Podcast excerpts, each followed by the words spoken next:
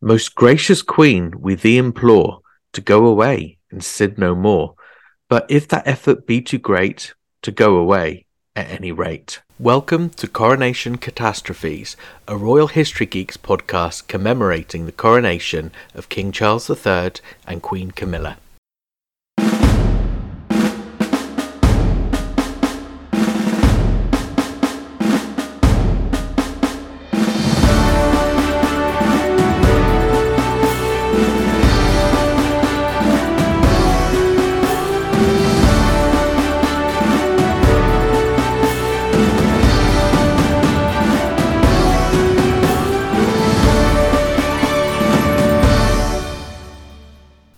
Most gracious Queen, we thee implore to go away and sin no more.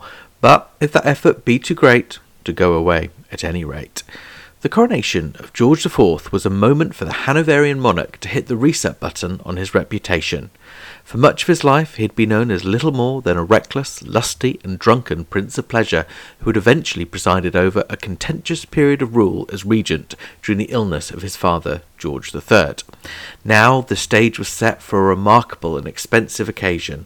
Like all coronations, members of the royal household were charged with a weighty range of responsibilities. But those overseeing George's big event were given one special and unusual instruction to keep the Queen out of Westminster Abbey come hell or high water. For 24 years, George had been married to a woman he had once described as his greatest enemy. Caroline of Brunswick was a brash, lively, but often popular character in the minds of the king's new subjects. Despite attempts to divorce his estranged bride, Caroline had evaded the case against her. Now, at George's greatest moment of triumph, she decided to show up at the Abbey and claim her place as queen. Never before had a king risked such a moment of humiliation on what should have been the most celebrated day of his reign. But despite her best efforts, the Queen failed to gain entry, and the day marked a turning point in the respective popularity of the royal couple, with support ebbing from the brash Caroline and flowing to her newly crowned husband. But how on God's green earth had such a bizarre and chaotic set of circumstances ever been allowed to develop? In this episode, we explore the history of the unhappy couple, the accusations that were levied against Caroline, and the surge in popularity she enjoyed as the public rallied to the cause of a wronged woman. Hello, everyone, and welcome to the third episode of Coronation Catastrophes, a series of light-hearted podcasts to celebrate the coronation of King Charles III and Queen Camilla. I'm royal commentator James Taylor, and as ever, I'm joined by Royal History Geeks creator Gareth Streeter. Hi, Gareth, how's it going? It's going well. It's going well. I, I can't complain in, in, in the broadest sense. I I'm a little nervous about this episode um, because basically I feel that this is the first one that's a little bit outside my comfort zone. We've obviously already spoken about with basically in in the two episodes we've gone before they've just gone before, we've spoken about Henry VII, Elizabeth of York, Catherine of Aragon, and Henry VIII. And I get that because you know I've recently written a book about um, about the early Tudor period. Good heavens, have you written a book? Now you see, I did wonder how long it would be before we managed to get that, and it's it's only been a couple of minutes. Yes, very droll, James, very droll. um, I have written a book, yes, about um, Prince Arthur um, Arthur. It's called Arthur, Prince of Wales, Henry VIII's lost brother, and it's now available for pre-order from all good booksellers. Um, but as a result, I did feel well placed to speak about what we were speaking about, which is to say, I won't have got some things wrong, and I'm sure people will tell us if we have. But I feel a little bit more out of my comfort zone with the Georges, I have to say. Ah, well, don't worry, we're an expert. Now we'll get stuck in. But before we do, I must just say, I am I'm feeling all right, but I kind of feel I shouldn't be because we're talking about George IV. I kind of feel that I should have been out last night and doing something terribly debauched and be feeling the ill effects of it now. And unfortunately, I wasn't. So you know, I, I kind of feel I'm not I'm not living the not you're, living the. You're not embodying the Regency spirit of no. debauchery. No, indeed not. No, I feel like I feel like you know, if I'd been really method about this, I'd have been mm. out and you know been with the champagne and dancing girls and all of that kind of thing. And uh, I wasn't. Sadly. We need you do need to commit to the role, but see, the night is yet young, so it could be that for the duration of this this um, over this podcast that um, the spirit of George IV, or indeed of Queen Caroline, enters you, and who who knows what we may what tales we may hear about tomorrow morning. anyway, back to uh, back to the subject in hand. Let's get stuck in and see how we do. So, George and Caroline. Now, you've outlined their moment of a peak confrontation, but how on earth did things degenerate to such a terrible state of affairs between the king and queen? Well, there's a lot of history to their relationship, um, and a lot of mistakes were made. But in one sense, it didn't so much degenerate because degenerate implies that there was once it was once in a better state and it's it's collapsed or dissolved or, or gone backwards. It's not really the case for these two. They are um their, their whole relationship really has been was was characterized by mistakes and ill feeling. And to be honest the first mistake was probably that these two should never have got married in the first place. They were not well suited. Now obviously arranged marriages was still the norm at this stage perhaps not to quite the extent that it was in medieval or Tudor times, but it's still for royalty uh, an expectation. Um, but these two really were a bad match, and it's surprising that people closer to them didn't perhaps see that in advance. So, so Caroline was the daughter of the Duke of uh, Brunswick, which is basically a mid-ranking German duchy. As we know, Germany is not federated in, in, in, in till, till much later. So these are independent or independent or quasi-independent nation states, really. Um, and Brunswick's not in the Premier League of them. No, it's but it's not. But it's not like a. It, it's not like um, she, she's she's of a higher status than a Prince Albert. You know, in, in the reign of Queen Victoria, for example, she's from a um, she's she's not. It's not Coburg. It's you know we're we're looking at higher higher division than that. Wasn't wasn't he referred to as a prince of two acres and a wood? Well, exactly, exactly. So she's it's not. She's she's in a much higher league than that. Um, uh, but her mother, um, was George III's sister and favorite sister of that. So that of course makes the couple in question first cousins, which is really yeah. But you know, as we know. Again, so were Victoria and Albert, weren't they? So were Victoria and Albert, and people are happy to overlook that bit for the romantic, for the romance that the story offers us. So yes, it clearly can work. Um, George III wants his reckless son to settle down, get married, which is reasonable. Obviously, if nothing else, they've got to secure the succession. But even without that, that's what his he believed would lead his son into a happier life of being a more successful Prince of Wales and ultimately a better king and he wanted him to marry a sensible woman. And to George III, that meant Protestant, it meant princess, and it probably meant German. And given he was so fond of his sister, uh, Caroline, who was was getting on a bit um, by the standards of the day, she's 27 when she marries, which is oh, you know, uh, which is older now, older then than it is now, if you see what I mean. Um, and it might be because there are rumors about her past, even at that age, that was deterring some husbands.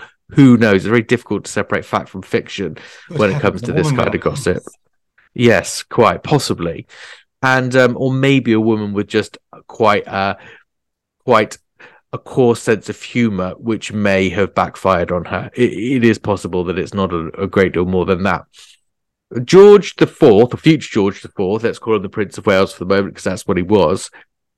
He agrees to it, not because for any other reason really, than because he's in debt. He's often in debt, and he wants Parliament to give him more money, to grant him more money, and they are also of the same opinion of his father that he would be a more worthy candidate as a solvent worthy prince worth investing in if he had a sensible wife as well. So it's kind of it's kind of a deal.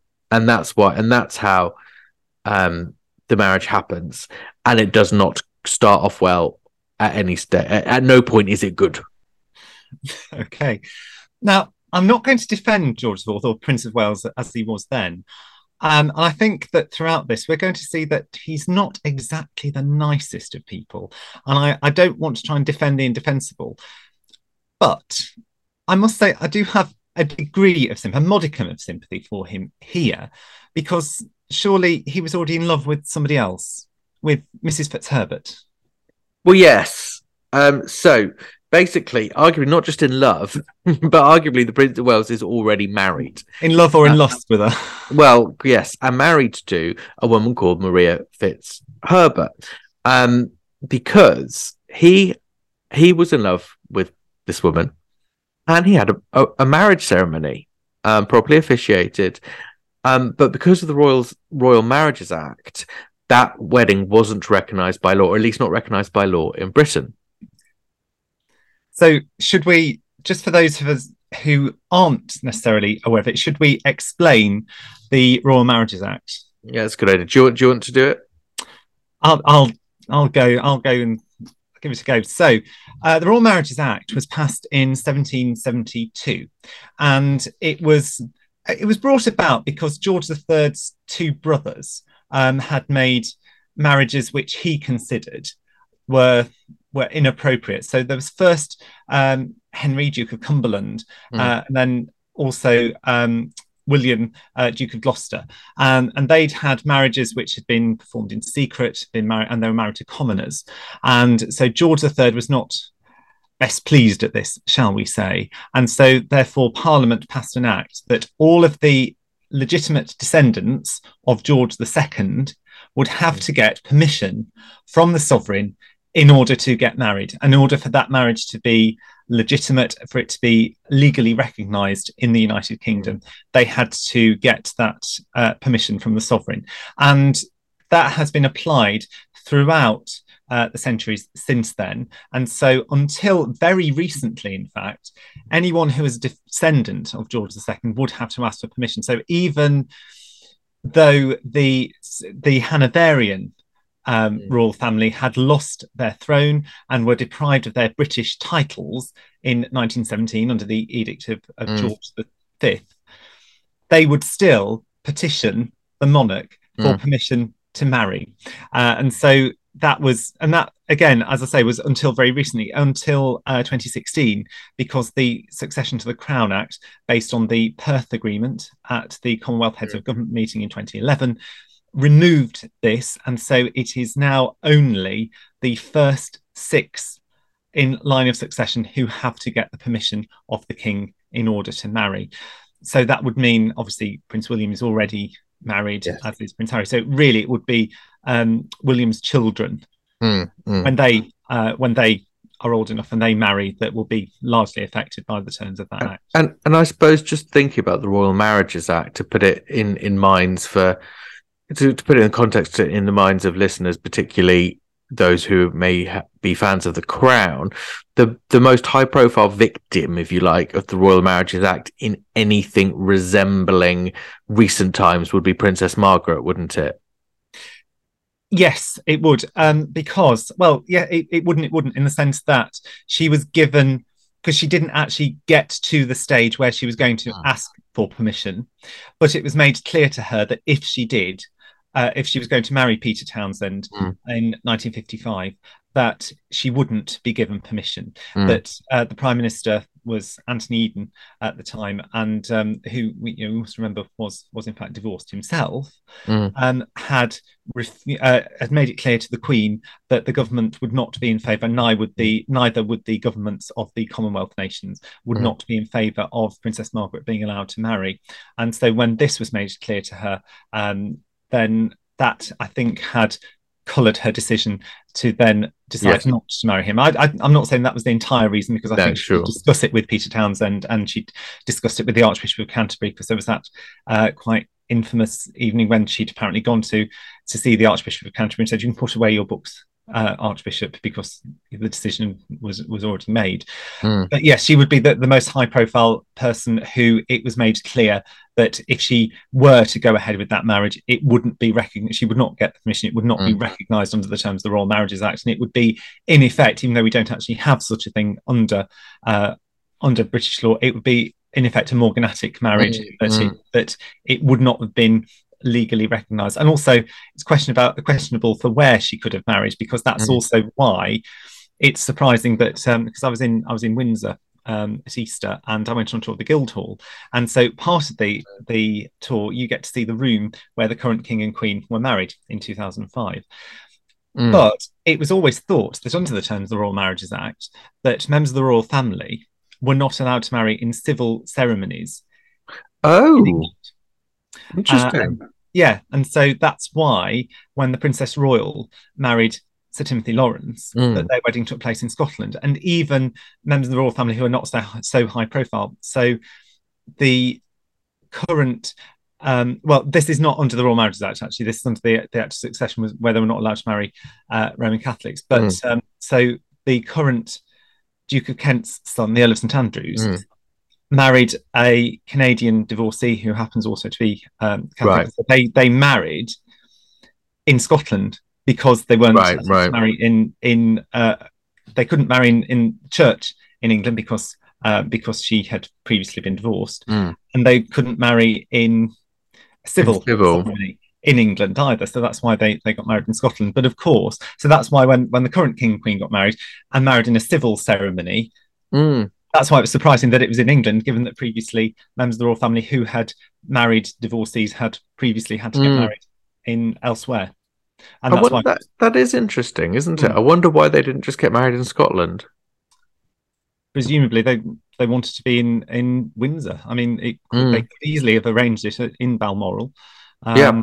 Presumably at uh, Crathie, like the Princess Royal, although perhaps the fact that he is now um, Supreme Governor of the Church of England might have affected that. I don't know. I mean, that's that's just speculation, but we don't know what the motivation was for their marriage to take place there. But that's that's certainly Mm. part of the the issue that they would have had to have had the permission uh, in order to marry uh, and Mm. everything. So Okay, well that that shows the power of this act and how it how at times it's been more, more liberally interpreted than others. But for the case of poor old George Prince of Wales, the future George IV, as far as anyone that mattered in in the 1780s and 90s mattered, he was not married and there was therefore free to marry um, Caroline. He, I don't think we should feel too sorry for him in terms of had he had to give up the woman he really loved in order to have this arranged marriage foisted upon him because uh, by this point he'd more or less already abandoned his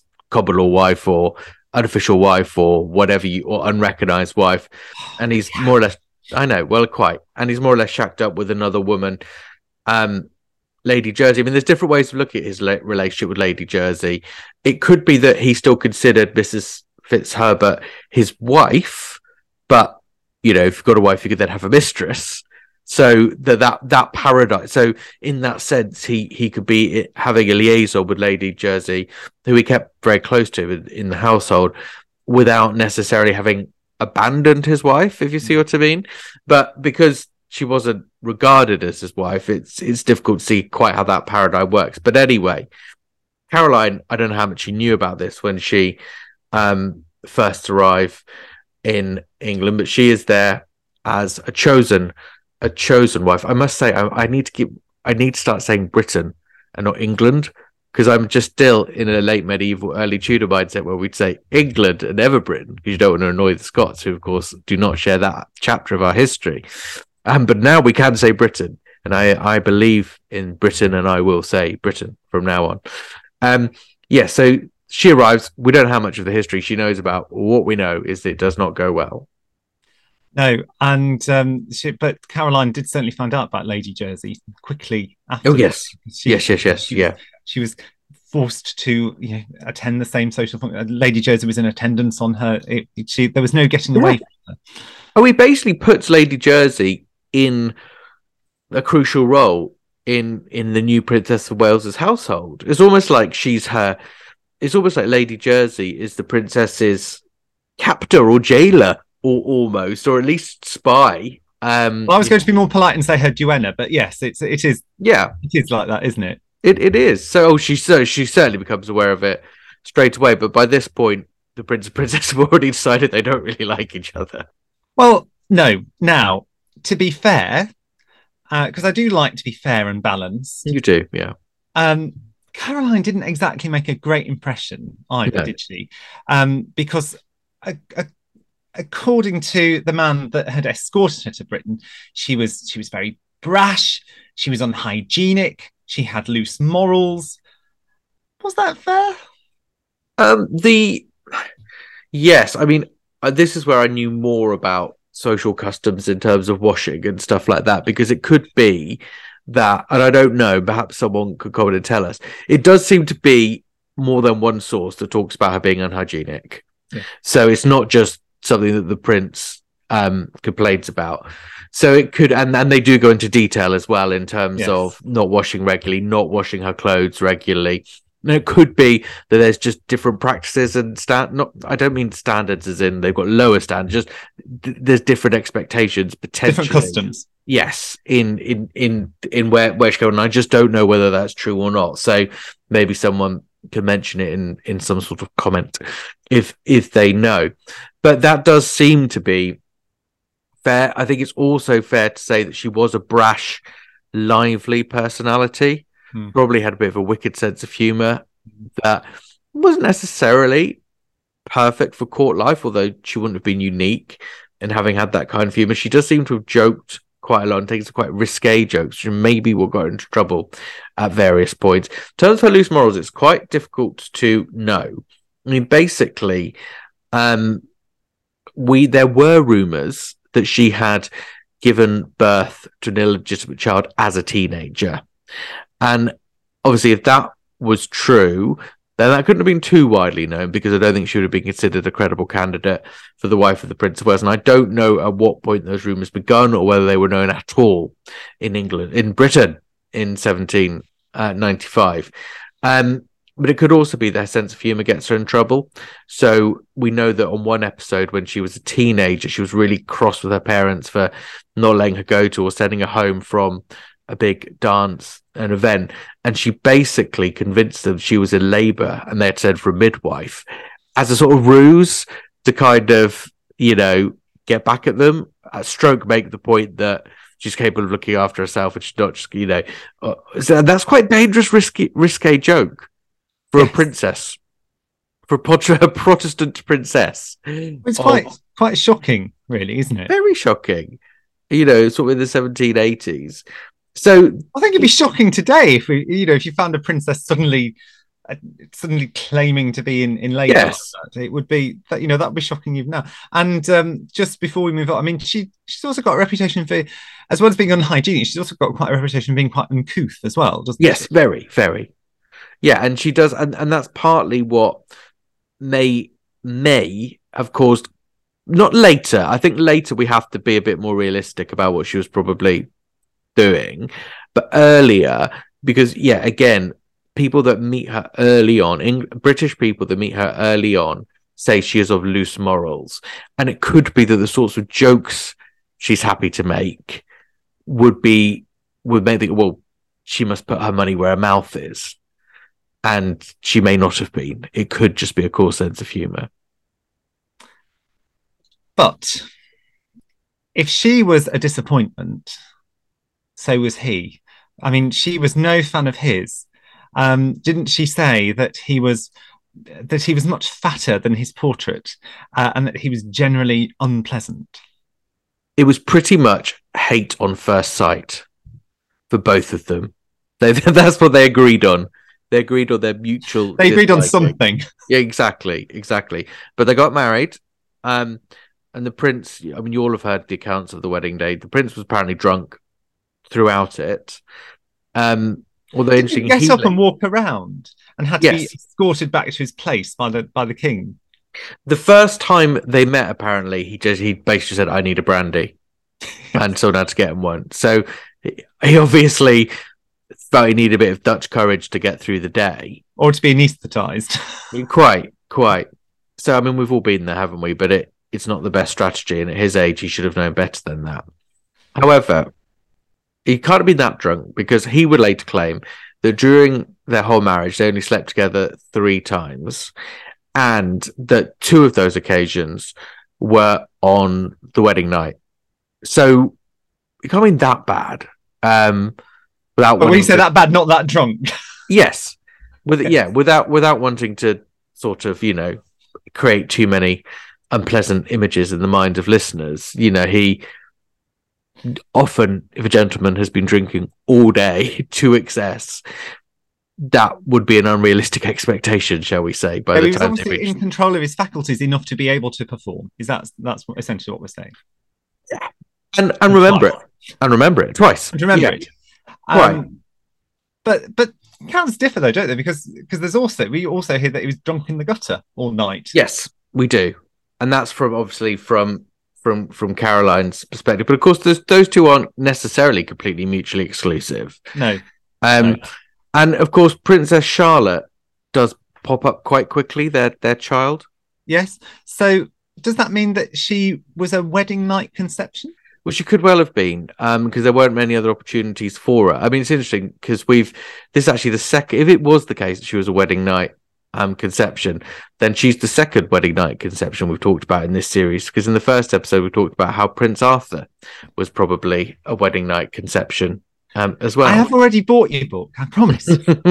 I even sold a copy to somebody else. it was relevant. I made the point only because it was relevant, but it is true that Prince Arthur was probably a wedding night conception. Well, that's if it, that's if that's if he hadn't been conceived before, of course. he had not been conceived before, and you could you could hear more about this in episode one, and you could read more about it in my forthcoming book, Arthur Prince of Wales, Henry VIII's lost brother, available for pre-order now.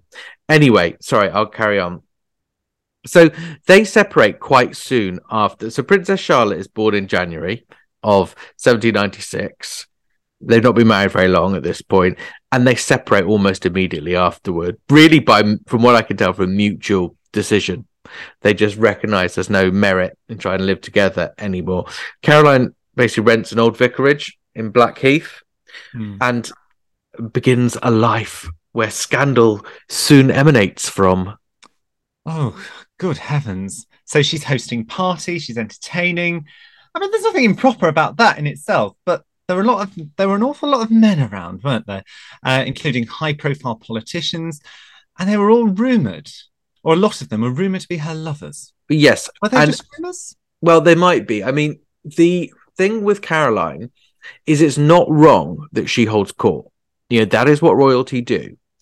And actually, if she is holding court, it sounds like she's having the the right people because she's entertaining Whigs and Tories. Now that is what you're meant to do. So in one sense, there could be a it could be that there's a degree of um of political savvy about what she's doing.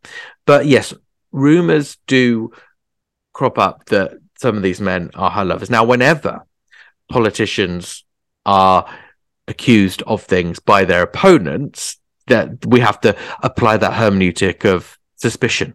Um, so we have to be a bit careful about that. But effectively, the real scandal comes when her next door neighbor, Lady Douglas, who she doesn't seem to get on particularly well with, basically reports her for having not just committed adultery, but to um to to have born an illeg- an illegitimate child, and and she reports she reports Caroline for that. And so, what happens then? I mean, that, surely that's something that you can't just ignore. Something on Yeah. that scale. You, it, it's one thing that there are that she's alleged to have had several male Hmm. close friends. Let's be euphemistic and say, Yeah. but quite another if she's actually born at least one illegitimate child. So, Yeah, how, so how do, how how do how does the palace react? So the palace can't ignore this. So they set up an investigation known as the delicate investigation. Um, to get That's a euphemism if ever I heard one. Well, quite, quite. To get to the root of the issue. And um, at this point, Caroline is starting to make friends who are who who can give her a bit more political support. So she finds a defender in the form of a chap called Henry Brougham, who at this point I believe is still an MP. He's a Whig politician and lawyer. He later becomes a peer, and he is a staunch defender of Caroline during this process. Well, she needs one defender, but um, but surely that is on her part gets means that she's being dragged into the political sphere.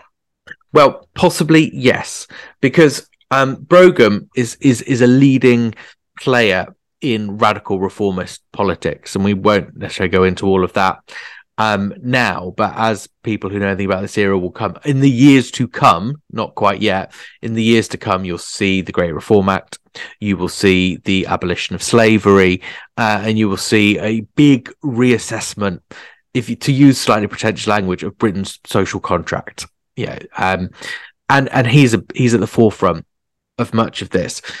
What happens, and I don't know how much this was intentional on his part or how much it's coincidental because of the association is she effectively becomes seen as an advocate for that radical reformist political position as opposed to a husband who is seen as a resistor of that so that means she gains an incredible amount of public support and goodwill so is that is that justified that public support and goodwill? Is that is it because she is actually supporting that cause, or is it simply at, at George's expense because he's seen not to be, so she's assumed to be? I a bit of a bit of both. I think so. So first of all, I think it's I think her vindication in the whole delicate investigation is justified because they don't find that she I, has. I feel like we shouldn't actually be saying it. I feel like we should be saying.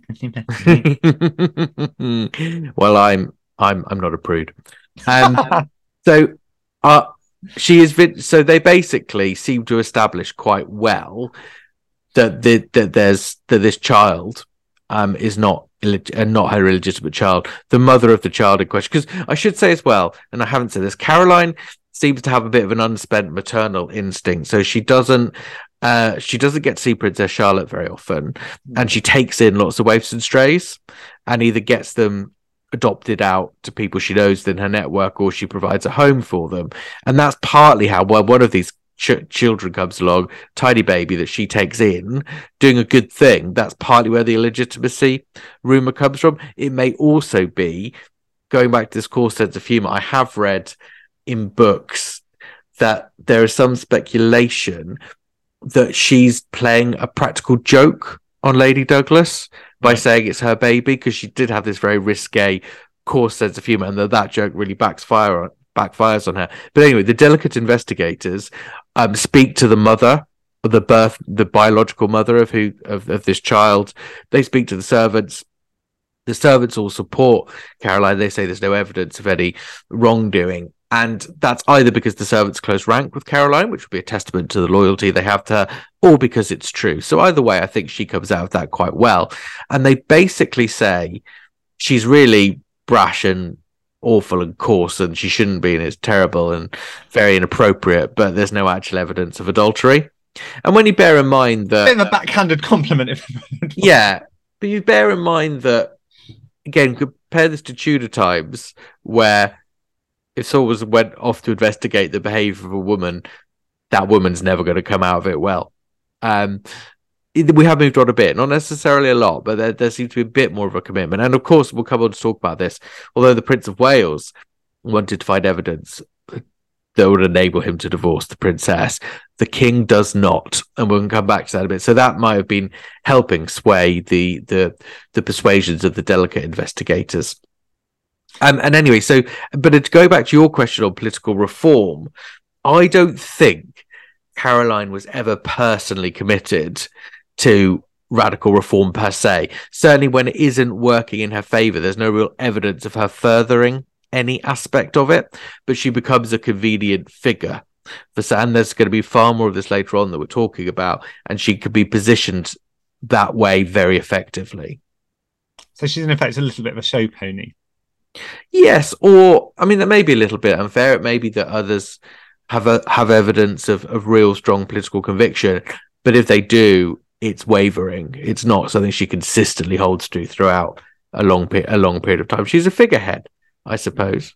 I mean, some of the parallels here again with the Prince and Princess of Wales of the 80s and 90s. I mean, Diana and Landmines, who did some good work by giving her support to causes. But I think in the case of Diana, at that point that was more altruistic than probably any support Caroline was giving radical reformists thought was mm. in, at this in at this juncture. So 200 years before Charles and Diana, we have another War of the Waleses, and indeed somebody else who is being considered the People's Princess. Basically, yes. Um, and it wasn't really till I was researching this that I thought those parallels were were so stark. But it really is like a war, Wars of the Waleses because you've got now that she's got Henry Brogman, um, sorry, Henry Brougham on side. She's got a really clever and powerful um, lieutenant. So when the regent, or no, he's not the regent yet. Sorry, the Prince of Wales is briefing against her, trying to get stories about her in the newspapers. Henry Brougham's doing the same back, and he's trying to get stories about Mrs. Fitzherbert in the newspapers, which is exactly like what supporters of the Prince and Princess of Wales were doing in the late 80s and early 90s. So those parallels are shockingly similar. Um, and she was the people's princess. She had popularity, a growing popularity with a very with with a large segment of the population, mm. an uninfluential uh, segment of the population in terms of political power, but considerable mm. by number. Mm. And I suppose there you've got the you know the um, historical analogy with with Catherine of Aragon, who was at the time of the the Great Matter was immensely popular with the people, but mm. they those people didn't hold any political sway, were not able to influence the king or influence Parliament uh, effectively, um, and so you know arguably didn't really help her cause. No, but the difference is now, as I say, we're on the cusp of the Great Reform Act. We're on the cusp of the abolition of slavery. Times are changing, things are stirring, and these the people that are well, we must say there is a there is a faction of the political class, Tories, not Tories, sorry, um, peers and um, Commons, who are of this radical uh, reformist zeal. So they matter. But then the, the, the populace in the in the country that, for relatively obvious reasons, support it are also um, starting. Well, are they saying are they starting to matter? They're starting to start to matter. Is perhaps the best way of looking at it. Not that I consider myself any great expert on the on on the politics of um of the 1800s by any means. So it, it seems then that Caroline is popular and popular with a certain section of of the populace, but it's really it's not. I would be struggling to understand why she is why she is personally popular because if she is uncouth, she's unhygienic, she's mm. very brash, she's making all these coarse jokes okay, some of that might be amusing, but it would probably wear a bit thin. So there's very little really in her to to recommend herself. It's more because she's associating with the right people to become popular, and I, and also because the, the Prince of Wales is personally unpopular. I, I, I think I think you're being a bit harsh. I think you're being a bit harsh. Um, and I will be the voice of fairness for a change. Um, we'll we'll do a role reversal. I think she. So of course, in terms of some of the population, they won't just won't see these negative aspects of her.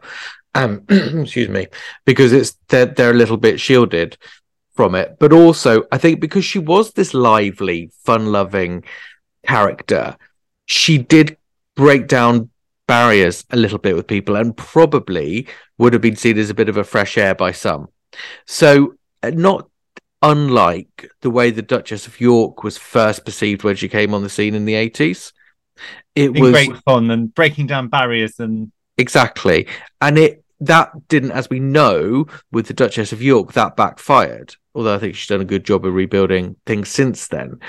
But I think there was a sense that on public appearances, and then they didn't have they didn't have the royal walkabout, of course, as we know that's a much more recent um, innovation.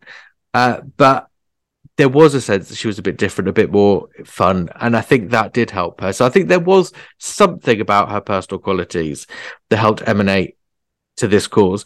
But as we shall see when we go to talk about when there's next a major investigation about her, she's almost a cardboard cutout that radical reformists create into this character of reform by literally putting words into her mouth.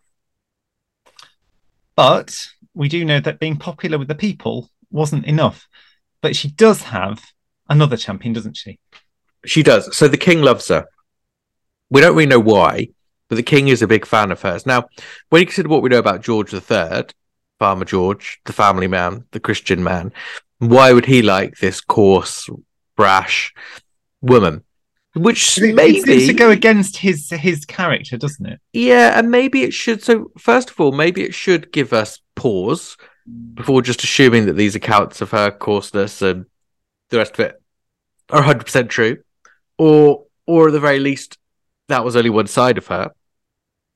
She may have moderated her behaviour with him, but of course, we must remember that he loathed his own son. He did not like the Prince of Wales, who was never inclined to take his word on anything or his side of the story. And apparently, and I'm certainly not studied this in detail, but apparently he was very close to Caroline's mother, his favourite sister. Yeah. So he perhaps loved Caroline for the sake of his sister.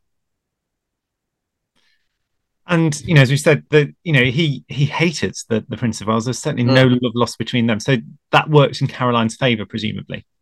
I think so. I think so. So i- if you know, he was probably always inclined to give Caroline the benefit of the doubt, and he knew. I mean, George certainly at a later stage, George Prince George was you know having having people spy on Caroline and, and stuff like that. So is that information honestly extracted that's trustworthy? So I, I I think he he knew that there would be more than one side of the story. Yeah. Um, but the problem is, if your one supporter in the court is declared unfit to rule and loses power, you're in trouble. So Caroline finds in 1811, when George III is declared unfit to rule, that she's now on very shaky ground because she hasn't got her protector anymore. She may still have some popularity and some men of influence may be supporting her, but within the royal court, she's now without a protector. So the long and short of it is her husband's now in charge, king in all but name. But of course, her status doesn't improve. She's not queen at this stage. Um, but she agrees to go to Europe in exchange for £35,000 a year.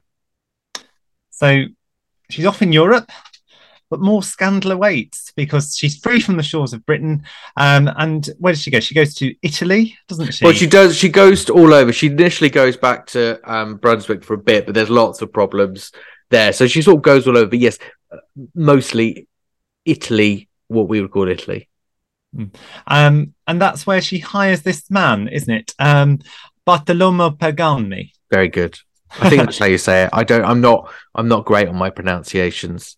Well, nor am I, so I won't attempt it a second Well, time. when you learn through reading, you often pronounce stuff wrong.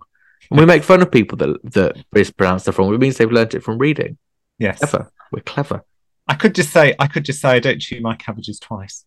Um, I don't know. but anyway, that- he but yeah. he becomes the uh, the master of her household, doesn't he? And she's never free from these rumors, is she, of, of adultery? She's not. I mean, there's rumours that they are more than mistress and servant, shall we say. And I think there's probably a little bit, well, quite a lot more reason to give these rumours credence Okay. than other people. There does seem to be testimony from servants and other eyewitnesses that they are, well, certainly they're doing inappropriate things. So they eat together like a couple would in public. And that is not adultery, but it's unwise. It's unwise for a married woman. And then there are other talks of them being caught in states of undress, kissing. Um, there was supposedly um, someone who claimed to have been in their service had drawn a map of the sleeping arrangements to show that they basically slept together, which apparently was disproved. So, you know, this evidence is not, it's always difficult. Much of it was obtained relatively surreptitiously, but it does seem that the most likely reading of what we ha- have is that they were lovers. But it does it does seem that even if even if she were innocent, she was somebody who was incredibly unwise or simply didn't care about about propriety about how things looked. That's certainly the image that comes down to us. Again, if it was the case that she made this joke to Lady Douglas about being pregnant, I've even read accounts where they, I've even read some accounts where, and, and I'm only hesitating because I haven't read them recently, so I can't remember what evidence was offered for how these were substantiated. But she even sort of did things like stuff a cushion up her dress, kind of things in front of Lady Douglas to try and get her tongue wagging, and then like the next day appeared with the baby kind of thing. And and so there's that she's a real wind up merchant. I'm seeing a, a theme emerging here. yeah. Yeah, it's tricky. I think the reason I'm being because as you know, I'm not normally so on the fence about stuff. Um, but one of the reasons I've been cautious is her husband works so hard to discredit her in terms of all the evidence. He he pays spies to gather, um, and, and draws together, gets lawyers to pour over. That I'm just so mindful that so much of what comes down to us was obtained with a very clear agenda in mind. Yeah. That said, some of it is verified by contemporary news reports on the continent. So there are other sources that support aspects of it. And I think it's difficult not to have some sympathy for her because she's she's here. She's been rejected by her husband, although that's mm. mutual. But she's you know she's living apart. She is a woman of note. Uh, she's alone. She she faces all of these rumors. She has she's constantly being spied upon. I mean, she can't have had an easy existence. So I, you know, I, I feel sorry for her for, for that. But I suppose where my my patience is tested a bit is simply the fact that she seems to give those rumors enough credence for them to be believable mm, because mm. she she appears in states of undress she appears in places where it's unwise for her to be and with people it's unwise for her to be so mm. it, it's as though she either was just very very naive or she just thought well I'm, i may as well be hung as a sheep as a lamb I, I think there probably was a bit of that um, yeah, I don't know because she, she, it might be that because she'd always lived with these rumors in one way or another. And we have to remember, this is the Regency period. It's not. It's not a time. It's not Victorian England. No, you know, it's not a time when everyone was pretending to live with these extravagantly high morals. Which isn't to say um, it was Dante's Inferno either.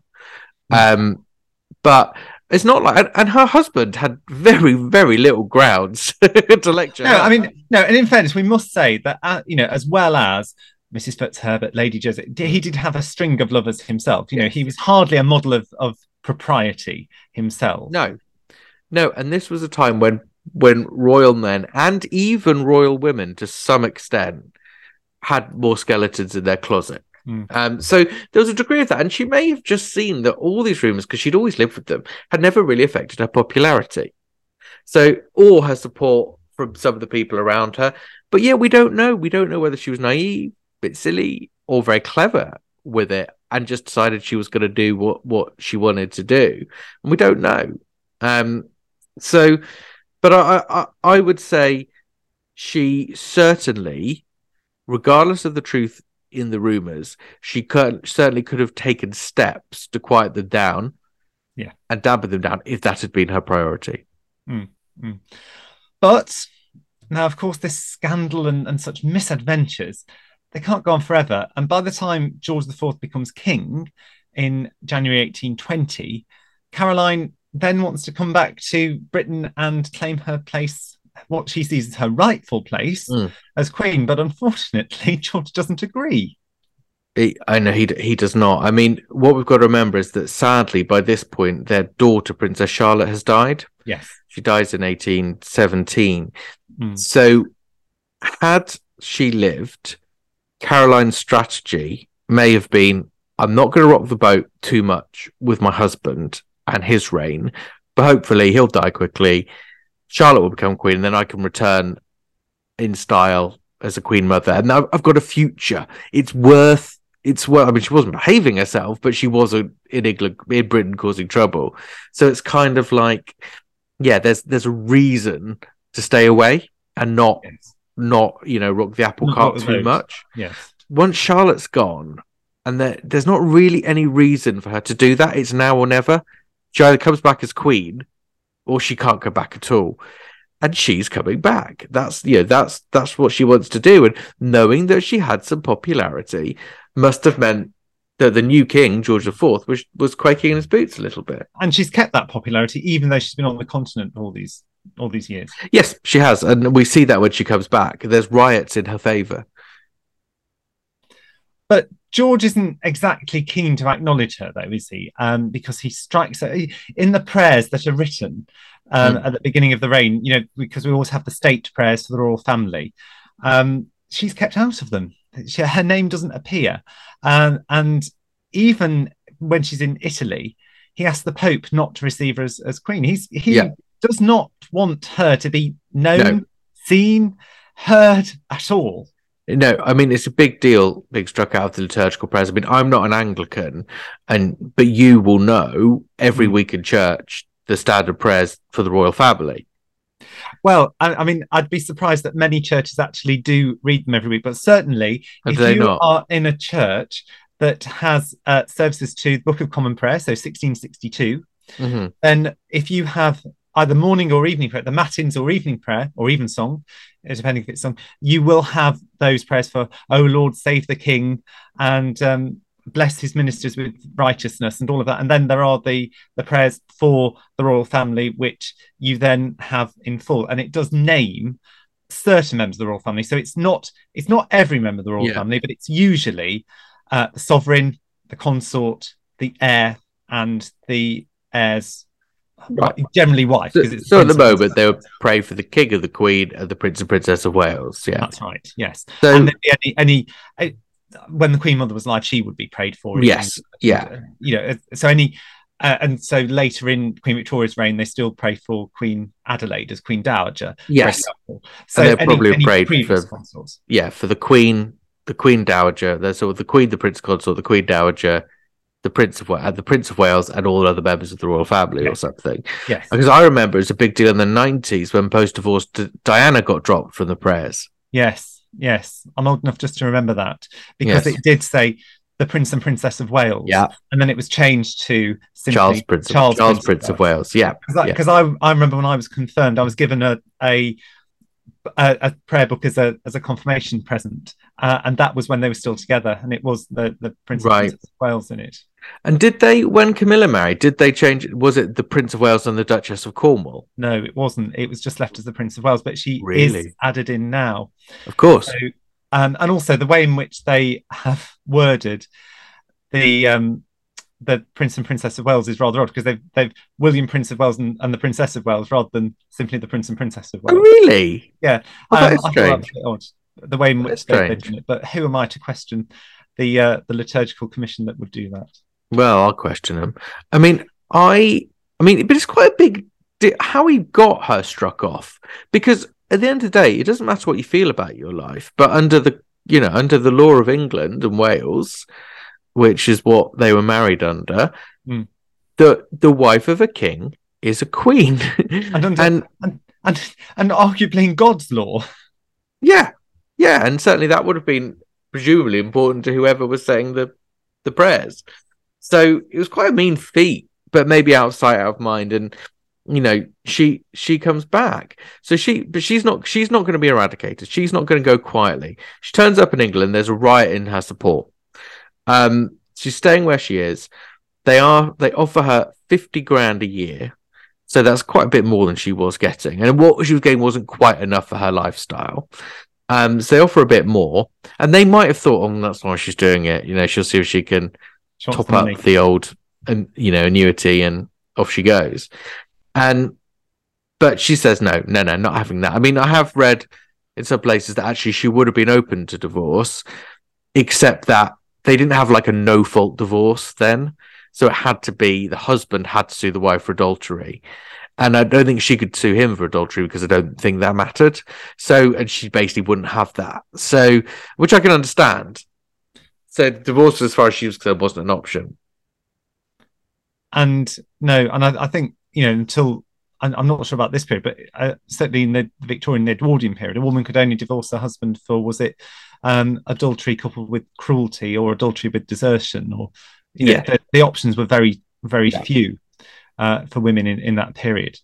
Um, but let me guess, George then wants to divorce her again. Um, and so is that when he launches the Milan Commission, when he wants to get more evidence against her to, to prove? Right.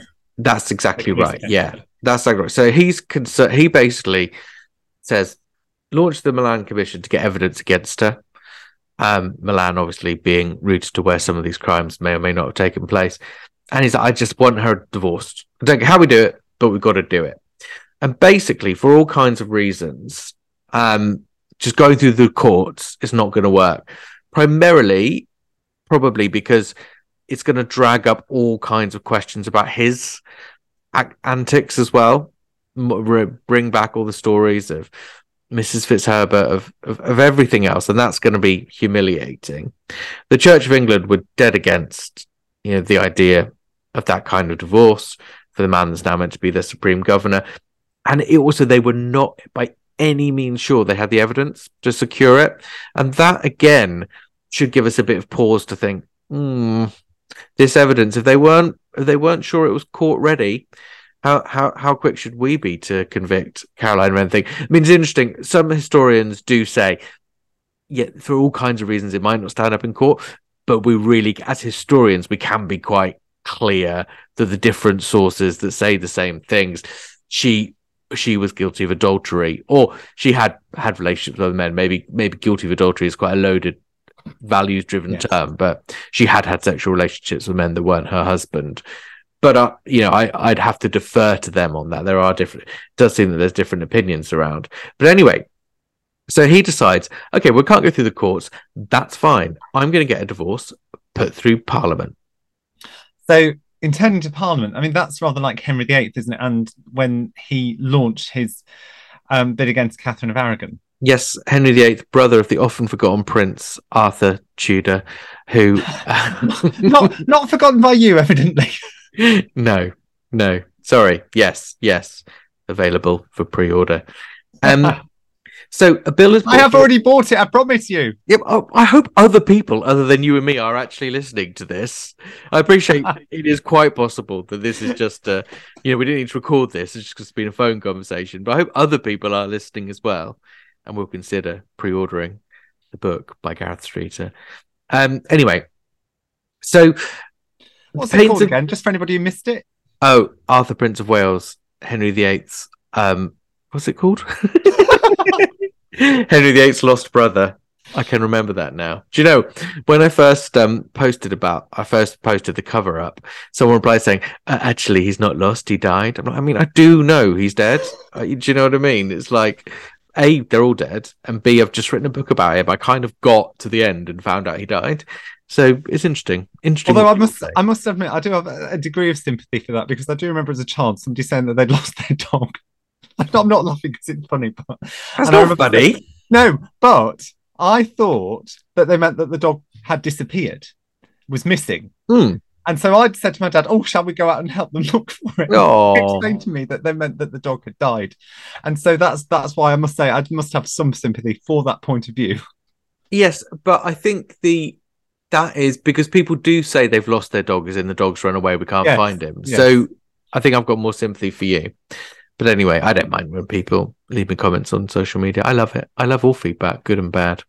Um, so yes. Anyway, the Pains and Penalties Bill 1820 is presented to the House of Lords. And as far as the government hoping that George IV hopes this is going to fly through, get voted on and becomes, and so by law, the marriage is dissolved. Caroline is stripped of her title as queen. Um, now, I must confess, I've not actually read the bill. So I wonder whether it was more like a Henry VIII style annulment saying marriage should never happen, and whether that would have satisfied the Church of England, I don't know. But I would like, I will at some point dig out the bill and have a read because it'll be interesting to know why the church was okay with this, but not okay with other forms of divorce. Mm. We shall see. We may never know that. Um, but basically, you know how you were saying earlier, to what extent was Caroline, um, it really championing radical reform, or to what extent was she just a figure that that kind of was clothed in those in, in, in those views? This is where we start to see the construction of Caroline as a figure of radical political reform. Because you've got good old Henry Brougham, who's a peer by this point, and he's leading the defense for her in the House of Lords. And he puts a very spirited defense. Actually, I only found out when I was reading um, up about this ahead of this podcast, but he when people are saying, uh, you're kind of like defending a bit too much, don't you think you want to be a bit more even handed? Um, and he basically comes up with this speech about how it's the job of a lawyer to defend their client and and everyone deserves that. And that's now a really big thing apparently for defense lawyers that they look at that speech and it's very inspirational etc etc but anyway but around this time it's not just what's going on in parliament it's what's going on outside of parliament. So these people around her these these whig ref- radical reformers which is it's like a faction within the whig party. It's not the whole of the whig party that that have these views.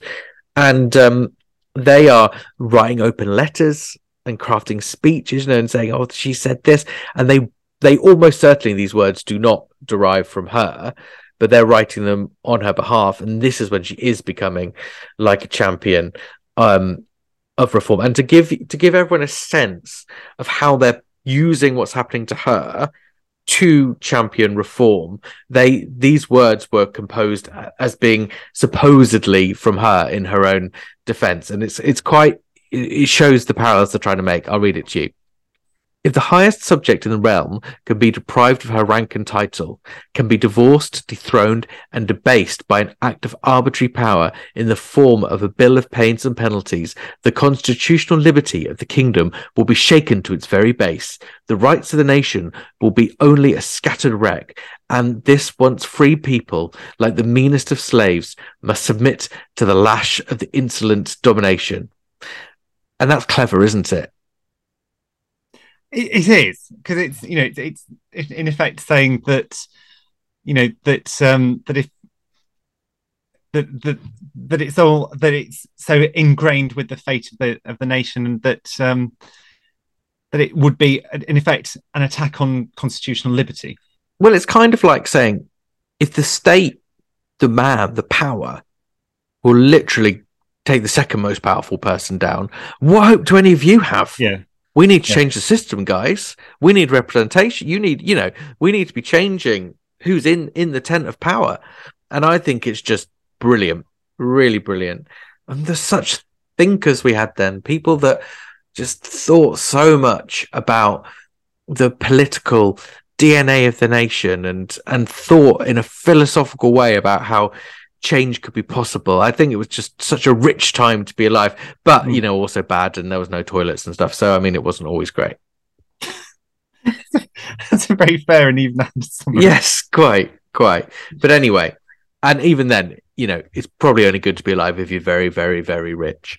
Um. So anyway, um, that uh, bill narrowly passes the Lords, narrowly and after that it's dead in the water.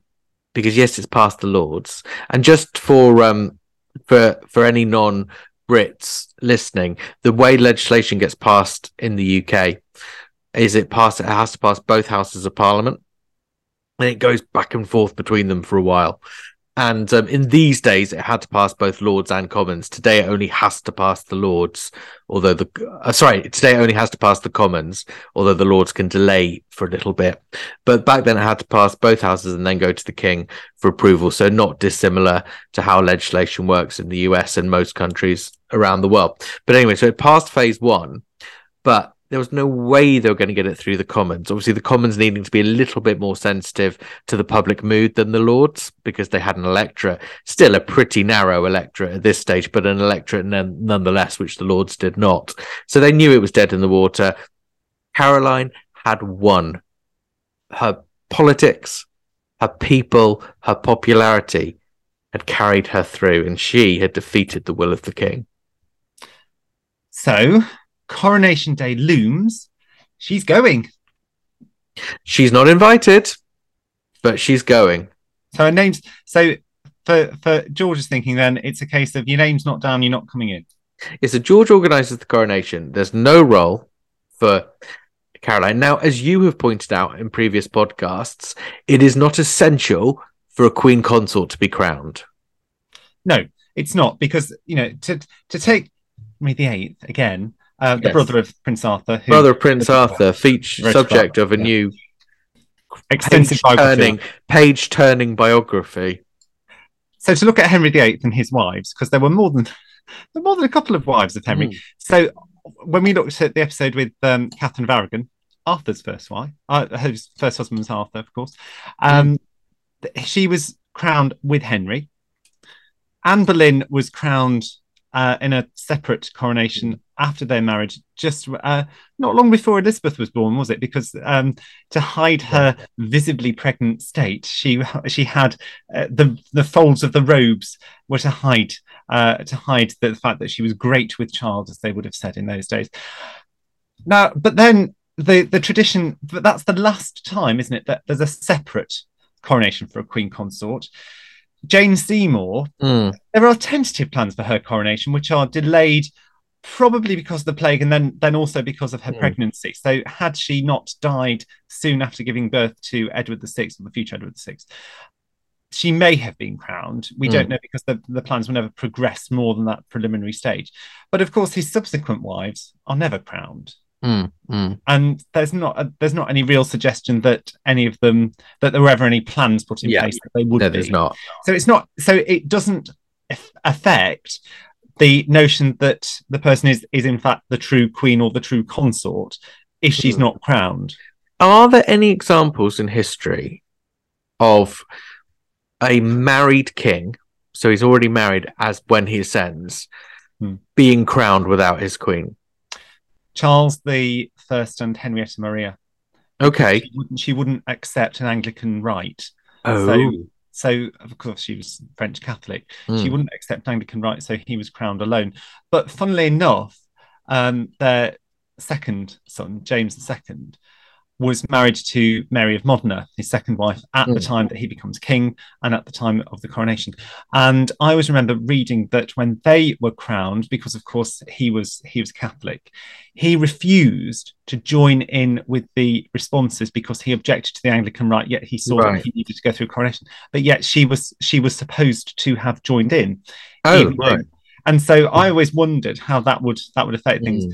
um, between them. So yeah, so that that's the only Charles I and Henrietta Maria is the only example that I can think of off the top of my head. Somebody may think may find another one, but I, that's the only one that I Mm. can think of where a king had been crowned and was was married at Mm. the time of his crowning, and Yeah. the queen consort was not crowned at the same time. Uh, So in that case, George the Fourth, by excluding Caroline, is more or less acting without precedent. Although more or less, although perhaps, and, and maybe they did, I don't know, but maybe you could have harked back to Charles the First as as an example of the. but but the difference there, of course, was that Henrietta Maria didn't want to take part in that Yes. rite. It was it was at her, not necessarily her choice, but uh, but certainly at her with her agreement that she wouldn't Yeah. be because she Yeah. didn't want it. She didn't recognise it. Whereas, of course, here.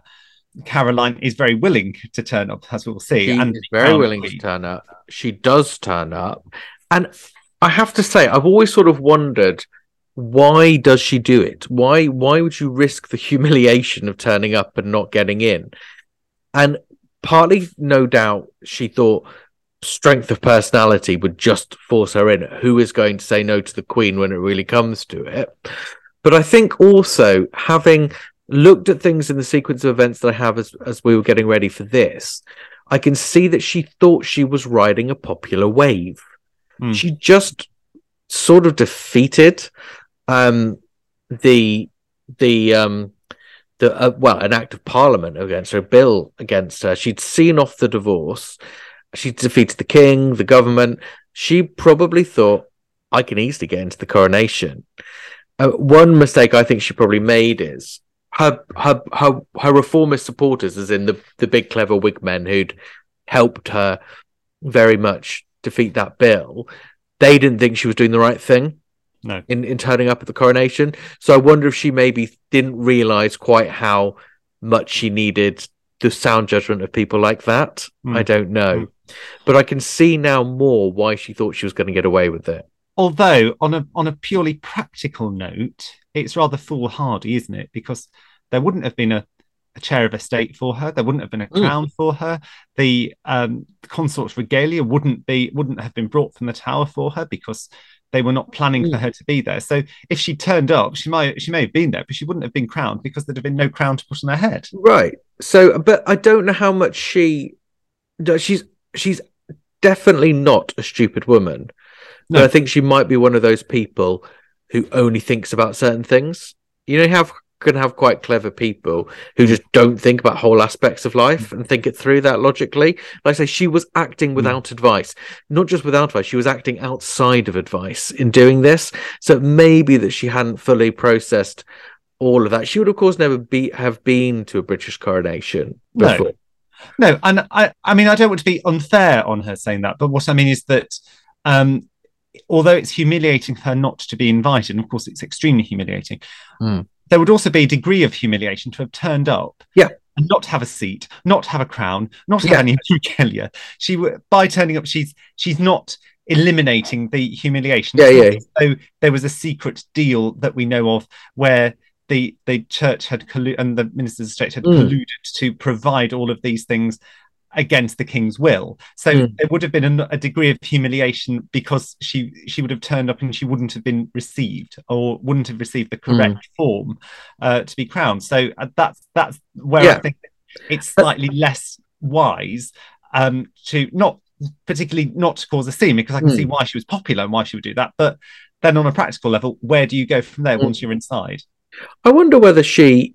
I mean, I don't. You know more than I do about the preparations for George IV's coronation because it was a pretty extravagant one, wasn't it? It wasn't. Oh, well, extremely extravagant. I mean, the, it's the most. I mean, I don't want to say it bankrupt to the nation, but it certainly was the the most expensive of coronations um, that we that we know of. I mean, it was. They spent two hundred and forty thousand pounds on George IV's coronation. Wow! So that is I know it's difficult to give figures, but the equivalent mm. is roughly 13.7 million mm, in today's terms. A lot of money. And, and so if you then contact and and this is the last coronation where there's the um the procession from the tower where there is the uh, coronation banquet held at Westminster mm-hmm. Hall, where the champion rides in on his horse. Ah, yeah. Um, you know that, and that is all. That's the last time that any of these things happen because because the coronations cost so much money, and mm. not just because it's cost so much money, but because George was so personally unpopular at this mm. time. Mm. When he, you know, because he dies after only ten years, and William IV becomes king mm in contrast, so we've just had two hundred forty thousand pounds spent mm. on George's coronation. Do you know how much William IV and and remember that he is crowned with Queen Adelaide, mm. so it is a joint coronation. So there will be more for the, you know, the hire of jewels for the consort's crown. Yes, yeah. For example. Only thirty thousand pounds. Wow. That's so William IV, though, isn't it? Didn't it he want to in a hackney carriage? yeah, in, indeed, uh, and that's the equivalent of just over two million in today's money. Uh, and so, just to give a point of of mm. contrast, so uh, we're going to be talking about Queen Victoria's coronation mm. in the next episode, and that cost seventy nine thousand pounds, right. which is the equivalent of about four point seven million. So that is it's not in the middle by any means, but you can see that Mm. By the time Queen Victoria comes along, and you, um, again, we have to remember that she is crowned alone. Well, would have been crowned alone anyway, because yeah, there isn't because Albert, had they been married at that point, wouldn't have been crowned as king consort. Well, she would have pushed for that, I suspect. No, but there probably would have been a little more money spent on it, given that there would have been more of a retinue uh, to attend. But um, so you know, we can see how George's coronation, the amount that's been lavished on George's coronation, mm. you know, it's been cut to the bone um, for Williams, and then you know rises a bit for Victoria's, but it's you know they they cut an awful lot of these traditions, yeah, uh, and it's been well, seen. They had three coronations in relatively short order, didn't they? Well, it's within what seventeen years, isn't it? Yeah, which is not, you know, people would have probably been a bit bored of them. Um, but we, I mean, to just go back then to what happens on the day. So Caroline basically turns up the coronation and makes the mother of all scenes. So she first of all, it's a bit of an understatement. Really, well, well, no, quite, quite. So she first of all tries to get entrance into the doors at the west cloister. They didn't, um, wouldn't let her in. Then she heads down to Westminster Hall, and at first I was sort of, why is she going to Westminster Hall? But then, as you've reminded me, Westminster Hall is still in use as part of the coronation. Yes at this point. And there, so a witness described how the Queen stood at the door, fuming as bayonets were held under her chin until the Deputy Lord Chamberlain had the door slammed in her face. I mean, that's pretty. I mean, obviously today you'd just be like, "That's your picture," you know, and that, and you're just thinking of in today's mass media world, how much that would have overshadowed the coronation because that's the only picture that's getting on the front page of any newspaper in the world. Yeah, yeah. You're not going to see George with his crown, are you? After all, You are not. You're going to see the Queen with a bayonet under her chin. It's like I just love that detail. It's not even like toward her, but under her chin, as in take one move forward, and and then the door slammed in her face. That's that's a story. It is, and um, but that's when I, I, hesitate to say that's when her popularity she loses all her popularity. It is certainly she she's no, she's not well received at this point, is she? She's not. So she, like I say, the the people that had been advising her do do not think she should have done this. Um, and I think she's misjudged what her popularity actually is. I think it is not as intrinsic to her as she maybe thinks it could be. Um, so she then she basically has a sort of altercation with um, Sir Robert um, Inglis, who's playing a role in the coronation, and he persuades her to return to her carriage. And as she goes away, obviously news has spread quickly. The crowds jeer her.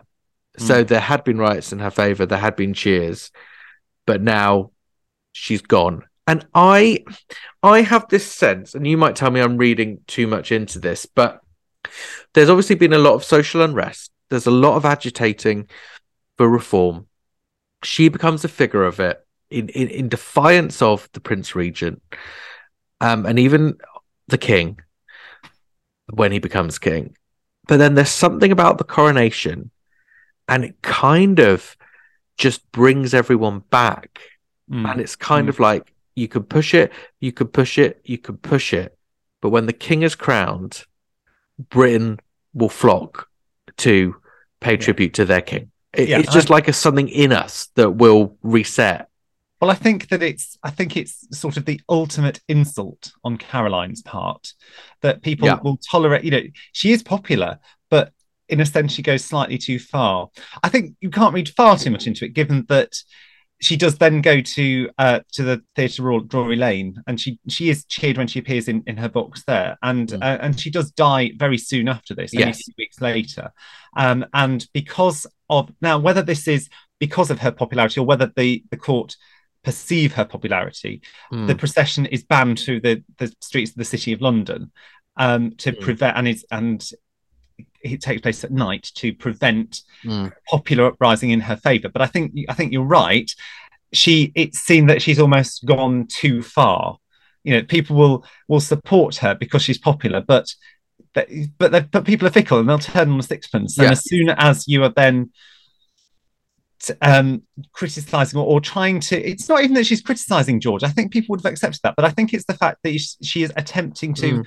not just upstage him but upstage the proper mm. order and the ceremonial mm. because of course it's disrespectful to the church it's disrespectful mm. to god the way in which he is trying to force her entrance into the abbey so i think mm. it goes much deeper than simply who is more popular her or yeah George. yeah well it's almost a bit like you know they say and and this this comes up a lot in the crown doesn't it but the whole no one is more important than the crown you know that that kind of mentality and that and I just think as well. I mean, maybe it's because I'm more of a medievalist, but you know, in in medieval times, early Tudor times, no king is secure on his throne until he's been crowned, because for a lot of people, yes, he's got the blood right, but until he's anointed, he's not God's chosen king.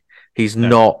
And whereas an anointed king you depose at your peril. So even someone, unless they break their coronation oath.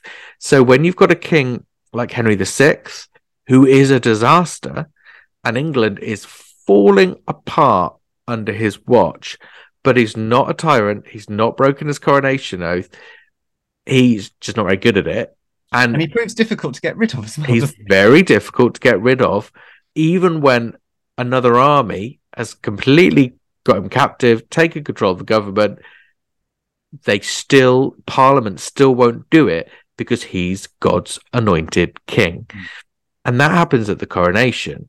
Yes. And I just have a feeling that maybe with someone like George IV, there might have been a bit of early disruption, but now this is the moment where he becomes God's anointed king. And I wonder, you, I think you might think I'm, I'm leaping around too much, but with what we've seen with Charles, we saw good succession, you know, very good first few days, but there has been mur- murmurings that there were always going to be in these early months Hmm.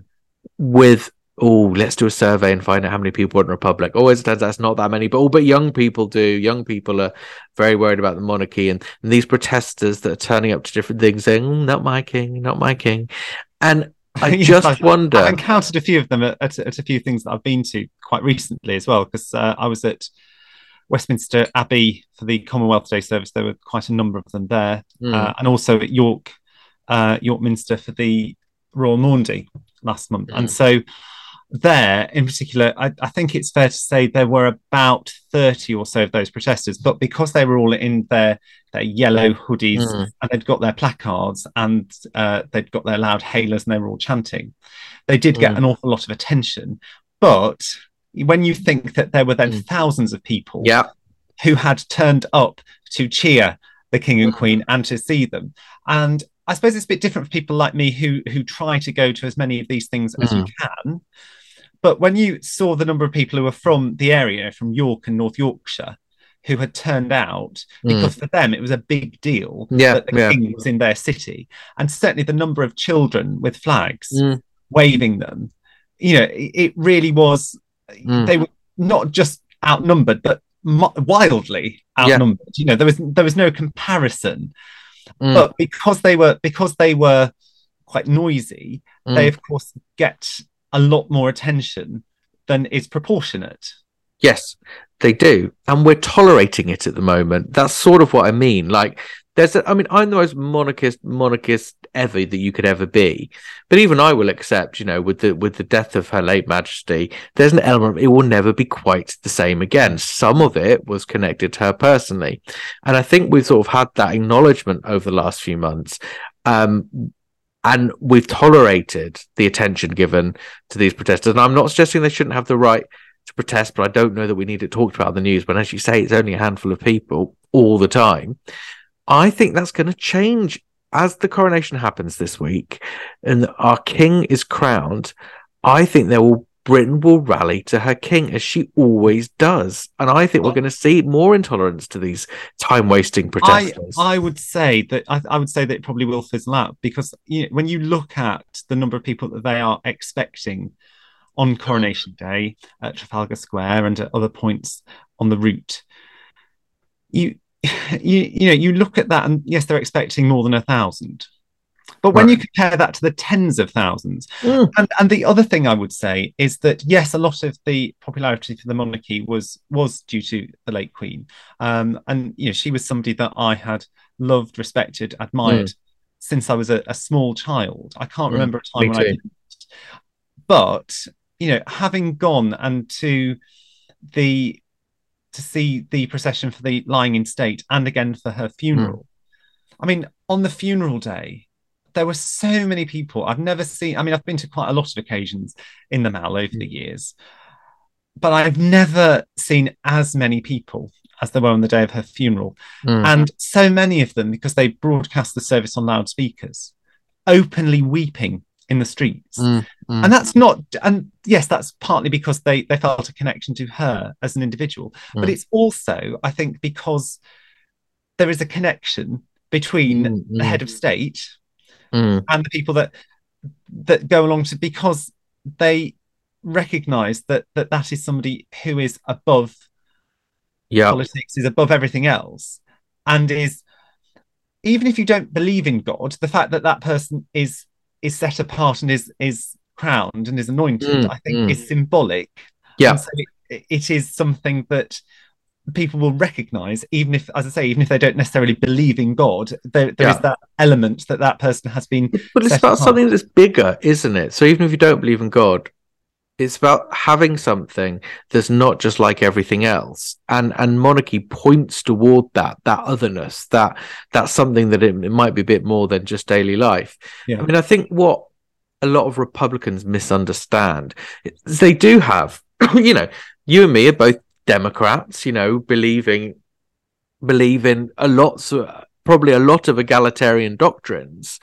But what I think, the, so when Republicans make these very intellectual arguments against monarchy, I, I kind of get it on an intellectual level. But I think what they what they forget is that human beings are not just intellectual beings. We are also tribal, instinctive parts of a clan. And of course, we don't let those instinctive tribal parts of our clanness kind of predetermine all of or dictate all of our decisions. And it'd be a very bad thing if we did. But just occasionally, you need that aspect of coming together, saying, We are a clan, that is our leader, and we are going to be loyal to our leader. And monarchy is by no means the only way that we can have it. People have it with football, people have it with all kind of sort of other things that they support that's outside of themselves. But monarchy is such a great unifier of that that everyone can share in it together. And I think Republicans misunderstand the power that that brings to a society. Well, the monarch is not just head of state; the monarch is also the head of the nation. Mm. And I, I, always used to refer to the Queen when I was asked about it that she was the mother of the nation, and certainly when she died, it was as though the nation had lost its its mother mm. or its grandmother figure. Because I think everybody will associate with the monarchy in different mm. levels. Even even people who don't particularly like the monarchy do you mm. live your life by the fact that you know, this person was here at the, I remember them at this age. I remember absolutely where I was when they when they got married. I remember where I was when he became king. You know, all of mm-hmm. those things. They they're all markers in our in our lives. Mm. Um, and so I think that there's that that connection. Uh, but I mean, going back further than that, you know, there's there's almost you know the the two bodies of the monarch, aren't there? In in that there is the the earthly person, but then there's also the the celestial being once they've been crowned. Mm, and so mm. there is it, it's that feeling that that person is is set apart and is there, but it's also somebody who is, as I say, because of the the father or the mother of the nation. Mm, mm, mm. there's that connection there, and it's seen that that yeah. person is acting on on our behalf, and that there's that connection. And you know, I all I would say is that you know, if you look 20 odd years ago, and it was the Queen's Golden Jubilee, there were reports that that was going to be a great failure, uh, and there mm, were mm, there were debates about what is the you know because the Silver Jubilee had been 25 years before, mm. and of course there'd been all of the breakdown of the Queen's children's marriages, not just Charles and Diana, but Andrew and Sarah, yeah. Anne's marriage as well, um, and of course Diana's death, and so yeah. there was all of those things had happened in the in the few years prior to the Golden Jubilee, mm. and there were lots of speculation that it was going to be a damp squib. turned out to be a great success mm. as the Diamond Jubilee, as the Platinum Jubilee. So I think that before all these events, there there's always yes, yes. a sense of is this still relevant to us? Is this going to be a success? Do people mm-hmm, care? Mm-hmm. Mm. And every time it proves that that yeah. there is still the support for it and that it will happen. And so I think that you're right, going back to, to George and Caroline, there was that sense that mm. she had probably pushed the envelope that bit too far. George yes. may have been unpopular, yes. but he was still the king. And so yeah. by disrespecting him, yes, they may not have liked him, but it was also disrespecting the proper order and it was disrespecting mm, God mm. By going to and trying to force her way into, yeah. the, into yeah. the ceremony. And so I think that's where she lost some degree of public sympathy. As I say, not all of it, because as I say, she was cheered when she mm. went to the theatre and, and, whatever afterwards. So it, I don't think it's fair to say that she lost all her public support. Yeah. But certainly, I think that she was seen as having gone that step too yeah. far and that the link between crown and country was still intact and more so than you would have imagined given george's personal unpopularity and that of his brothers as well because it mm. wasn't just him you know there was it was an era where the royal family were not necessarily popular i mean princess charlotte was seen as a great hope for the nation i'm sure on her death yes that had that had affected the, the way in which people had viewed certainly mm. the future. And of course, that's why so soon after her death, we have the great, you know, great marriage race, um, yes. which if eventually led to Victoria's birth. I think as well, it's it's very interesting that I think because so many of us, like me, skip from the Tudors to Victoria. Forget um, what's in between. Of, yeah, that we like the sort of narrative around the early Victoria reign of the Hanover that the Han- Hanoverian uncles had really tarnished the crown with their debauched ways. Victoria comes in with Albert and restores it with with her sort of family monarchy, and I think that is true. I think that narrative is is valid, but actually, this shows that relationship that you talked about, that relationship between monarchy and country, is actually still at the heart of national identity. Disraeli later in the century would build a whole political career effectively on that relationship and harnessing that. Mm. And I think we're about to see this week that that relationship is very much alive and well. And that while much died with Elizabeth II, that that core connection between crown and people has not. And in fact, had it, it would not really be a great tribute to her life's work. And no, and and going further than that, I mean, what would be the one thing that she would have she would have wanted to see? It would be her son secure on the throne yeah. after her after her time. Mm. And so I think that you know, I mean, I I still can't help but think it's it's I still find it difficult to believe in some ways that she's gone just because mm. she was such a, a, big part of our, our lives. Mm. Um, and certainly near where I live, one of the, the local parks, there's um, by the War Memorial, they've got displays and they've got the the guardsmen and they've got the king mm. and queen in the center and they've got c3r and they've got um they've got the the dogs there and mm. then just a bit further along in the churchyard they've got um an a model of of elizabeth ii holding paddington bear's hand mm. going off into the you know into the graveyard and into the into the sunset and I'm not somebody who's moved to tears easily, but I must admit because I, I I go running past there quite often, mm. and when I saw that, it it it did make me feel mm, slightly teary because it's that thing of I want to celebrate the coronation, of course I do, but it's still sad in a way to think that we're celebrating it because she's gone. I know, I know, I know, and I don't think, but you know, we we were the Elizabethans. We were the second Elizabethans, and that will always be our main identification with monarchy, and there's nothing wrong with that. But we there'll be new generations who have a new identity, and I'm the same age as the Prince of Wales. Um, I'm literally, I think, a month older than him. And like you were saying about charting your life and using the royal family's benchmarks, I, you know, will go through everything with him at exactly the the same stage in terms of ages obviously we'll have very different life experiences, but he will always be an Elizabethan to an extent. Yes. And and but the future won't be. It will be something else, and it will probably be William even more than Charles that sets the pace for what that future is going to be with his own children. But yeah. I I would hate the thought that that future ever does ever doesn't include a monarchy. No, and and it's right. You, you know, you say that, but and things will obviously evolve. But you know, if you look when when you and I were children, one of the big things each year was the number of and sadly I wish my parents had taken me to do this with a number of children that would line up outside Clarence house to give the Queen Mother flowers on her mm. birthday. Mm. And yet it's strange. And and so I think any for anybody of our sort of age, they mm. will remember that vividly. Or even if you never went, you saw it on the news. Whereas, of course, now, more than 20 years later, there's a whole generation of children who either will not have will, mm. will, will will have no memory of her, but will know her as an historical figure. Will probably know her better from being Queen Consort during the Second World War mm. than through the the life that she led as Queen Mother. Yeah, I yeah. suppose that is what will happen. You know, in future generation, people will remember Elizabeth II, but they won't have that. Say, you know, their mm. Their experience of monarchy will be under King Charles and, yeah. and then William. It, it will. It, it it will, and everything I've seen about how the king is is taking the lead with the support of of the new queen gives me optimism that it's going to be a great experience for future generations in the same way that it has been for us. And one thing I will say is that, you know, for all that people question her popularity, I, I was recently at an event that she went to on her own. And mm. that still the number of people that had turned up to to yeah. cheer her you know without the king was mm. was still mm. you know it was still full there was still an awful lot of people there waving their flags and everything and so that mm.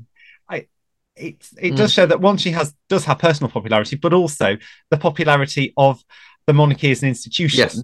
is much bigger than mm, ever the popularity is for the individual. And yeah. that's I think no matter which member of the royal family it is, mm, there's that connection there to the bigger picture than it is yeah. necessarily to the individual that wears the crown or is visited yes. that day. And that's one of the benefits of it. You get the whole family. Now, as we have seen, that's a benefit and a problem because not everyone's part of the family firm. And I think the only thing I think that could be positive that's come out of the stuff with the Duke and Duchess of Sussex is maybe there does need to be a clearer path to exit for those who just don't want to do it. And and that should maybe be offered earlier. Although how the Duke and Duchess of Sussex would give us any confidence they've taken that path, given they want to use royal title for their own children, is is is it? Well, it's I I shouldn't be I shouldn't judge because I can't claim to understand what they're going through or what their rationale is, but it seems perplexing. Well, all I would say on that, I mean, uh, you know, that's a, that's a whole other debate for another yeah, day. Yeah, But uh, but what I would say is that I find that difficult to I, I I think that's sad I think well firstly I think it's a real sadness because I was in in Windsor when they got married and also mm. I, I, was there beautiful wedding very, it was beautiful wedding beautiful wedding um and the number of people that are queued out on the streets to in Windsor to see mm. them and then all down the long walk but I was also there because their first appearance as an engaged couple was mm. in Nottingham and I was right. there that day and I'm standing on a wall opposite the Nottingham Contemporary, um, waiting for them to to arrive. And again, the number of people that had cheered, they were they were very popular. Mm. I don't want to get into were they more popular than the than the current Prince and Princess of Wales because I don't think that is actually helpful. And I think it's extremely no, it's not. It's not how life but, works either. No, but I do think that it is fair to say they were extremely popular, mm. and I hmm. think that Prince Harry had done so many good things. He'd done some brilliant things, so, and, and so, so, had she. I mean, this so is she. so frustrating. So they could have been such a benefit. And so that's why it's such a, a, sadness that that that that they are no longer there. But the thing that I don't understand or find difficult to understand is that if the, the institution, as they call it, or the mm. firm, as again they call it, is so toxic mm. why they want to have titles for their children. I know that they are, it's their birthright, and it is their they are legally. It is their birthright. I I want their children to have titles. Don't get me wrong. I'm all but, but I can't I can't understand the motivation why you would want that if it is if it is as bad as you say it is. Why would you want to do any it? sense? Because the whole premise of Harry's book Spare is that if you're in the royal family but you don't have a clearly defined role in it, it's more of a more of a curse than a blessing. Yes. And I can understand that. I don't think it's an unreasonable thesis. No, but... and indeed, when I've been when I've been asked on the radio before, I've been asked about Princess Beatrice and Princess Eugenie, and, and I've mm. always had a degree of sympathy for them in the fact that they do have the stars and titles, yet they are not working members of the royal family. So they're not carrying out engagements. So they have then to go and make their own way in life and, and have their own jobs and whatever. But then they're criticised for cashing in on their royal connections. Yeah, quite. They can't win. So, no, so having the titles can prove to be a millstone round the net. And and yeah. you know, if you look at the current Duke and Duchess of Edinburgh when they got married, they the difficulties they had in in sustaining yes. their own careers. And so they did become full-time working members of the royal family. That mm. was the solution for them that they came into the fold rather than out of it. Yes. So it's not it's not easy and it is fraught with problems. But I, I, I but I do think that if you are if you're wanting to reject the whole system, then keeping the titles and, and wanting them for the children just it's, seems an odd way in which to odd. do it. I agree. It's odd. Well, Your Royal Highnesses, if you're listening, do feel free to leave a comment to tell us why we're wrong because I think both James and I would say, while we've struggled to grasp why certain decisions are being made, we generally are aware that we don't have all the information or know what it's really like to live. No, and I, and I should point out royals. that I, I, certainly feel, and, and I think you you feel the same, that we're not that we're not trying to to second guess or, or overanalyze them, and also that I think there is that we both have a degree of sadness that mm, things have turned mm. out the way they are. It's not, you know, it's not as though we feel that it's that it was inevitable or that it's yeah you know, uh, or that you know, there are a lot of people out there that criticise them, and, and I think that some of that criticism is, is unfair, and I, I, do try and be fair and balanced. M- much of it is unfair, and actually, at the point where they first announced they were they were off, at that point, I was still very much in there. I don't want to talk about being in their camp or being on their side because it's not. I'm not. It's not that I'm not on their side now, but I was very defensive of their position because they're like, all right, they tried it, it didn't work out. There's got if you're going to be a family business, there's got to be an exit clause. Got to. It's going to happen. It's going to happen probably each generation. So fair enough. So everyone, all everyone's saying, "Oh, Harry should give back all the money that we raised him." Was like, well, first of all, you don't understand how royal finances work, and second of all, don't don't be an idiot. Don't be unkind. You know, this is just a situation that's happened, and now we've got to deal with it. My the the where I have disagreed most with the choices they have made is the way they have managed their public profile and the things they have said about the royal family, particularly in the spare book, which I feel is full, as we now know, of un, uh, of not just ungrounded comments, but comments which are factually proved to have been inaccurate, re- going to the very trivial to the really quite significant, and the power that they know they have and the lack of responsibility and due diligence they have shown to we even speak the speak the truth about factual things, which I think undermines so much of what they're saying across the board. But I I don't come to these things free from cognitive biases. You know, I'm a big royalist, so I'm always probably going to be looking to find the arguments to defend royalty. I am open to seeing things differently, but I did try and read the book in good faith, and I must say it was tough. I found it a tough read as well. Mm. Anyway, we probably got a bit away from uh, coronation catastrophes, and um, well, hopefully, well, I'm glad. I'm very glad the Duke is coming. I must say, I'm very glad. I also think in in the Duchess not coming, although I wouldn't have had an issue with her coming, I think they've shown a really sensible compromise. I think that's clever. I'm pleased he's going because the king would want his son there to Yeah. see him crowned. But I do think it will bring a lot of awkwardness with it. Well, it wouldn't be a family event without some awkwardness, would it? I suppose. I, I wouldn't know, but um, I think there's more awkwardness him not being there. The thing with family events, with these sorts of things, not just family events, anything, you only get to make the decision once, yes. and it's so much better to go and regret it than to not Um, go and regret it. yeah, indeed. it. I mean, I, I do remember last year, um, I was outside Westminster Abbey when it was Prince Philip's memorial service, Hmm. and there certainly was a, a real sense among people that it was it was sad that he wasn't there because whatever Mm. was going on within the family and whatever arguments there were, that it was a great shame that he wasn't there Mm. to see his his grandfather's memorial. And of course, the last time that his grandmother was at a a, a, a service of that, not a memorial service necessarily, but at a public service like that, um, I think that that that was a great sadness. And I wouldn't care to speculate whether they regret it or not. But I know that if I'd been in that position and not gone, I would regret not going more than I would regret turning up. Of course, and Matt, perhaps that's influenced this decision. Um, but let's hope.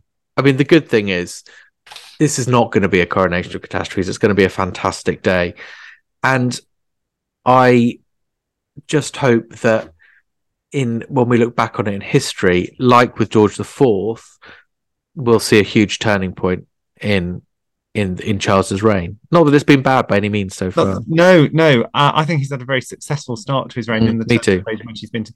But you know, as the late Queen said herself in that famous Annus Horribilis speech, Mm. that history may take a more moderate view than the views of some contemporary commentators. I, I completely agree. Um, and on that note, I think it's time to conclude this episode. Thank you, everybody, for listening, both of you. And don't forget, um, if you're listening to these in order, then make sure you now go and listen to episode four, where we talk about the coronation of catastrophes that was Queen Victoria's coronation. If you're not listening to them in order, you crazy cat, then go and listen to whatever one it is that next takes your fancy. And if you've finished, listen to them again. But either way, hope to have you hear us soon. Goodbye. Goodbye.